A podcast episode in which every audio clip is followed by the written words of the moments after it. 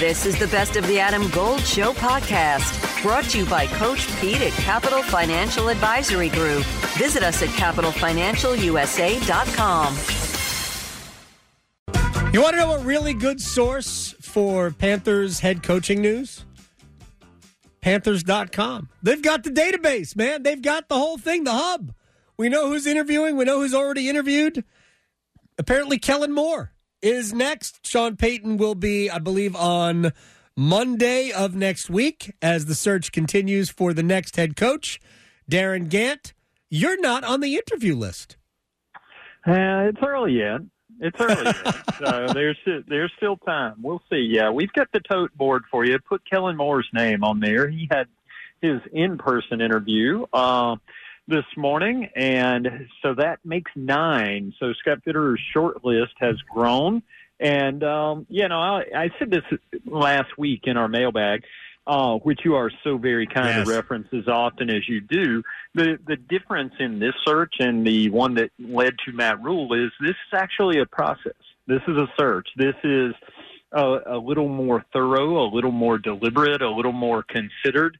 And you know, I mean, we'll see. You never know how the, any of these things are going to work out. But I think when you go through a little more thorough process, it gives you a better chance to come to a good conclusion. All right, so let, let me, let me just peel that back a little bit what was the the last search? Um, how did it how did it work? How did it end up where it was? Was it impulsive? Is that what we're getting at? I, I don't know that it's impulsive, but I think you know um, Matt Rhule certainly sold people on his ability, both this team and the New York Giants. Uh, you know, he kind of created you know almost a little bit of a bidding war and had a bunch of people interested in him. He was the hot candidate that moment. He was the flavor of the month, if you will, and you know had a lot of people interested in him because he was selling a vision of a thing. Now, we we saw in hindsight that it didn't necessarily work out that way, but when you get people when you play to people's emotions, when you you know are trying to sell them something, I, I think it, that's when the people around you have to be a little bit of a handbrake. I, I think that's why you talk to multiple people and go through a process where you talk to a whole bunch of dudes, just to uh, just to make sure you're not falling into that same kind of trap where someone who has a great interview, you know, charms yeah. you and you end up in that situation. I mean, eh, eh, that's what you heard about Denver this time last year with Nathaniel Hackett. Oh, he killed the interview. he, he was great in the interview. Well, how was he on the sidelines? Not too good. No. Uh, my my read from a long way away was that they hired Nathaniel Hackett because they thought that was the key to getting Aaron Rodgers. Aaron Rodgers. The Jets have interviewed Nathaniel Hackett for their offensive coordinator position because apparently they can't watch Denver Broncos football in central New Jersey. All right, let me let me let me ask this question of Darin Gantt uh, at Darin Gantt on Twitter. Ask the old guy. The the process that you say is a process now. Is this being driven by Scott Fitterer, or what is the involvement of David Tepper in all of this? I mean, he's the owner. He's involved at the most intimate level. He's going to be the guy signing the check. So yeah, he's involved in all of that, and you know as he should be. But Scott is kind of you know, and and I can tell you they've been working on this process and lining up candidates and figuring out who they want to talk to for months. So uh, again, Scott has made sure that this is a little bit more deliberate, a little more thorough than than the last time through. So, and I think when you, it doesn't take a long look uh, at the list of candidates to see basically what they wanted to look at was Steve Wilks versus all the offensive guys. And, you know, Steve's a little bit of a known commodity. You know exactly how he's going to handle certain situations. Now, I think there are reasonable questions to ask Steve in an interview about staffing and what does he want to do with coordinators and you know what does he see as the direction of this thing and what would he do offensively and stuff like that. But uh, I think on the whole, you know, he he's one perspective. So let's talk to everybody else with the other perspective. And, and they've heard from all the young offensive minds, other than Ben Johnson, who decided not to right. be a part of this search um, after a while, after he had interviewed for a couple of jobs. And I think, you know, I, I, I think it's probably I, I don't know a lot about Ben Johnson. What I've heard is all positive. I, I saw what he did in uh, Detroit this year, put up good numbers with mm-hmm. an average quarterback, and and did a lot of good things. But I think it's it's instructive that a young guy who probably could have had his pick of a couple of jobs maybe checked himself a little bit and said, "Ooh, am I ready to do this or not?" And because I think when you look at guys, I mean Nathaniel Hackett's a good example. I think about what happened to Joe Brady here's offensive mm-hmm. coordinator. When that young guy goes too fast too soon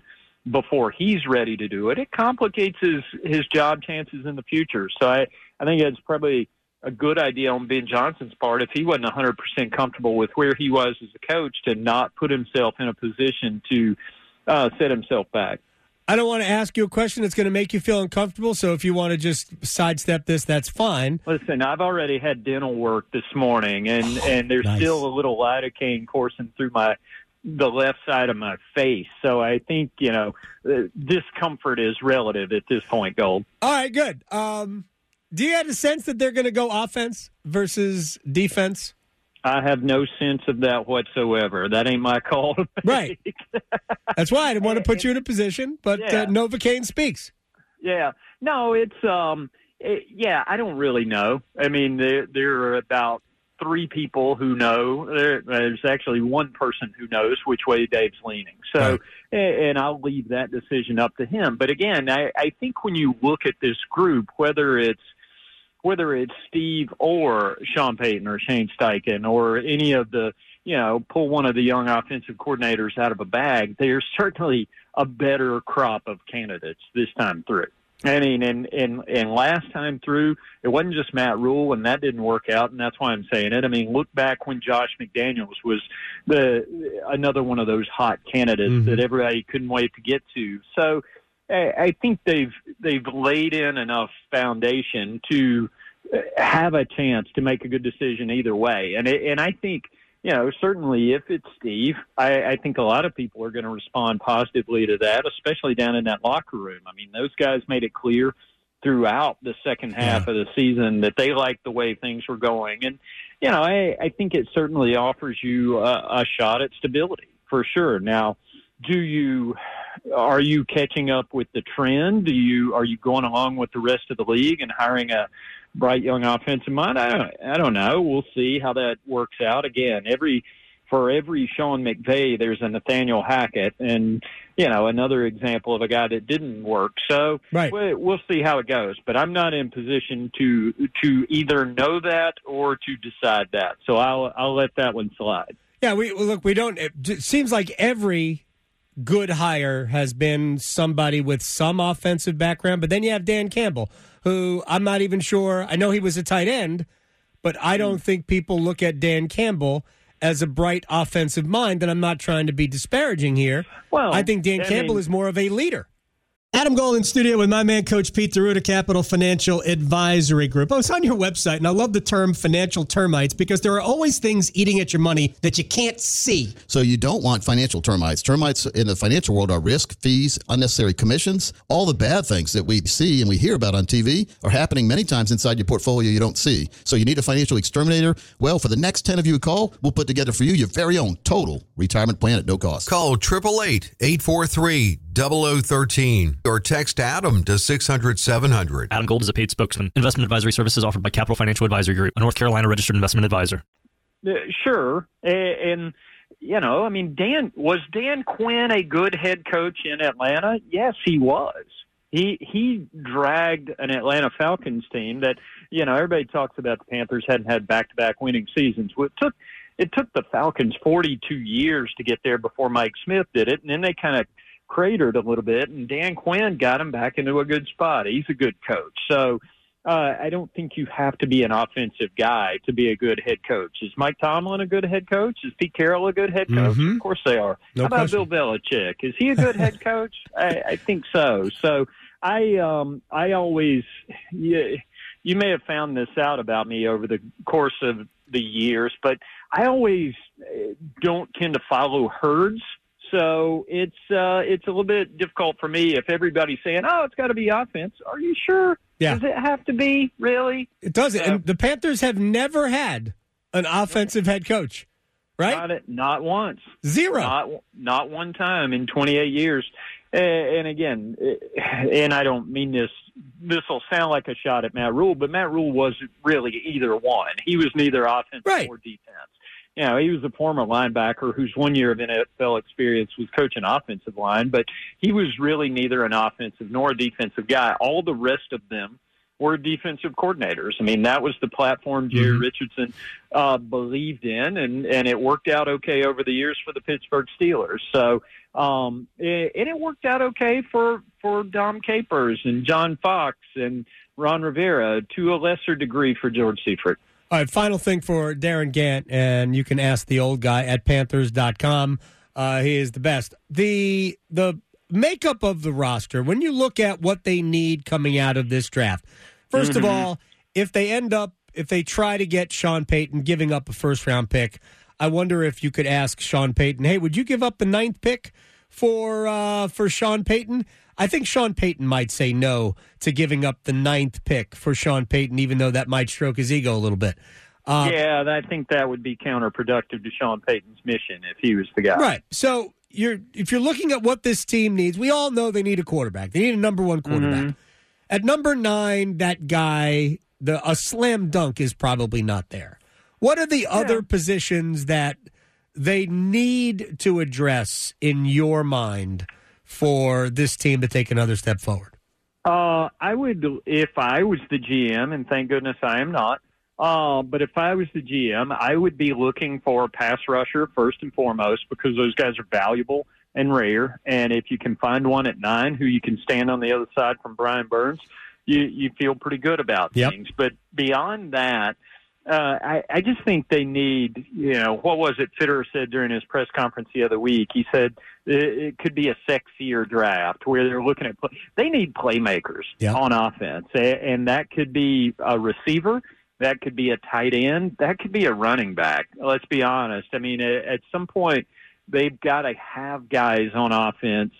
You know, regardless what the quarterback market does, they've got to have guys around that quarterback who can score touchdowns, and, and they didn't have nearly enough of those guys. I mean, on offense, it's basically a, a line and DJ Moore. That's what right. they've got. So, and and I think they did a good job of last year of stabilizing things up front. You know, obviously that line's in a little bit of flux because Bradley Bozeman's a free agent. Uh, he would like to stay. They have some interest in that too. Austin Corbett's coming off an ACL that's going to push him to the start of the regular season. So you you like that you're deep there. You like that you've got more bodies and more talent there. But yeah, they've got to find some dudes who get in the end zone. Yeah, they playmakers. Uh, that's the best way to put it. On the offensive yep. side of the ball, uh, two wide receivers, a tight end, maybe another running back. Yeah, uh, and, a linebacker or two, and maybe a safety who and, can run around and make plays in the back, and uh, maybe a cornerback opposite Jaycee Horn. Uh, Darin, well, they do have Donte Jackson and C.J. Henderson coming back. Mm-hmm. you know, could be worse. Teams have worse groups of cornerbacks than those uh, three guys. Yeah, well, I, I, I, I'm just going to go back and repeat. I think a cornerback opposite Jaycee Horn would be fine. Uh, but you know what they've got? They've got basically on lock as they have the old guy. Uh, at Darin Gantt on Twitter, two T's for extra talent. Thank you very much, my friend. Uh, appreciate you your time. It. We'll check in again. All right, stay tuned. You got it. and you can go to Panthers.com. They have the Panthers head coach interview tracker for you. Like, why not? It's the it's their team. Yeah. That's the way to do it. Good for them. For the ones who work hard to ensure their crew can always go the extra mile and the ones who get in early so everyone can go home on time. There's Grainger, offering professional grade supplies backed by product experts so you can quickly and easily find what you need. Plus, you can count on access to a committed team ready to go the extra mile for you. Call, clickgrainger.com, or just stop by. Grainger, for the ones who get it done.